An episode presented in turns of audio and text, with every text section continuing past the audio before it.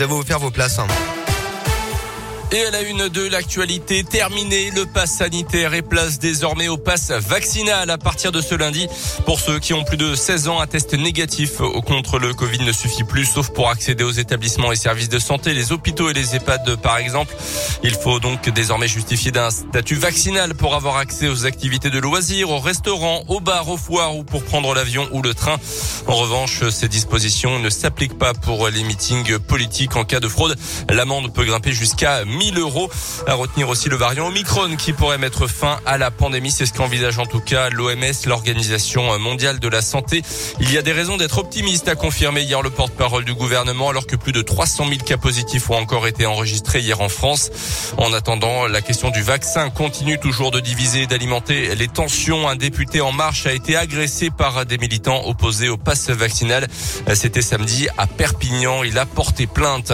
Dans l'actu aussi, pas de devoir en plus, mais une façon différente de travailler tout simplement. Classé en zone d'éducation prioritaire, le collège Albert Camus à Clermont participe au cordée de la réussite.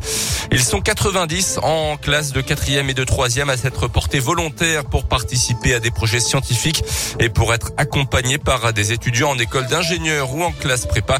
Objectif, prendre confiance en soi et réfléchir à des possibilités d'orientation jamais envisagées jusque-là.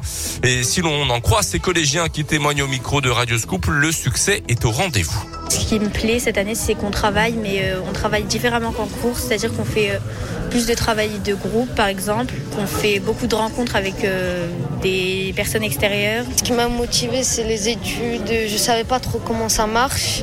Je les ai demandé qu'est-ce qui se passe après le bac? On leur pose tout ce qu'on veut, ils nous répondent. ils sont très gentils. C'est plus facile de réfléchir avec des mots scientifiques, tout ça. Et même pour passer devant la classe, que ce soit dans les autres manières, par exemple en français ou en maths, c'est aussi plus facile d'aller au tableau et voilà. On n'a pas les cahiers sur, sur notre table. Par exemple, la dernière fois, on avait des, des ordinateurs qui n'arrivent pas souvent dans une classe. C'est vrai que ça m'aide dans mes, dans mes options que je pourrais faire, mais j'ai pas encore la tête à ça. 17 cordées existent aujourd'hui dans l'académie de Clermont avec entre 6 et 7 000 élèves concernés. Jusqu'à maintenant, ce sont surtout les établissements en zone d'éducation prioritaire qui étaient concernés, mais le recteur espère pouvoir le développer dans les zones plus rurales également. Dans l'actu aussi, trois hommes jugés à Moulins dans l'Allier à partir de ce lundi aux assises. Ils sont soupçonnés d'avoir provoqué la mort d'un habitant de Vichy âgé de 26 ans. C'était en décembre 2018 après une bagarre dans un parc entre deux groupes de jeunes. Deux autres hommes de 25 et 26 ans avaient également été blessés. Un puits de mois condamné par le tribunal correctionnel pour des violences commises sur des amis, mais également sur son ex-compagne. Les faits remontent à l'été dernier, près d'Issoire, lors d'une soirée alcoolisée. Le suspect l'a notamment menacé de mort si elle portait plainte. Le tribunal a suivi les réquisitions, l'a condamné à 14 mois de prison avec sursis. Je rappelle le numéro à contacter si vous êtes victime de violences conjugales, le 39 19 numéro gratuit, ouvert 24 heures sur 24 et 7 jours sur 7. Les sports et en foot, la victoire très précieuse du Clermont Foot hier soir face au Stade Rennais.